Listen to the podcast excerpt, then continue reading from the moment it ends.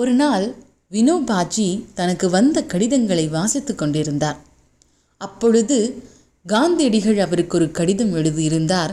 மிகுந்த ஆர்வத்தோடு வினோபாஜி அதை பிரித்து படித்தார். அவரோடு இருந்த சீடர்களும் காந்தி என்ன எழுதியிருப்பார் என்று தெரிந்து கொள்ளும் ஆர்வத்துடன் வினோபாஜியை கவனித்து கொண்டிருந்தார்கள். கடிதத்தை படித்து முடித்ததும் அதை வேகமாக வினோபாஜி கிழித்து போட்டார். ஆஹா ஏதோ பிரச்சனை. என்று தொண்டர்கள் வினவ அது ஒன்றுமில்லை. காந்திஜி என்னை பெரிய மகான் என்று பாராட்டி எழுதியுள்ளார். இந்த கடிதத்தை நான் வைத்திருந்தால் எனக்கு அப்படி ஒரு ஆணவம் வந்துவிடும்.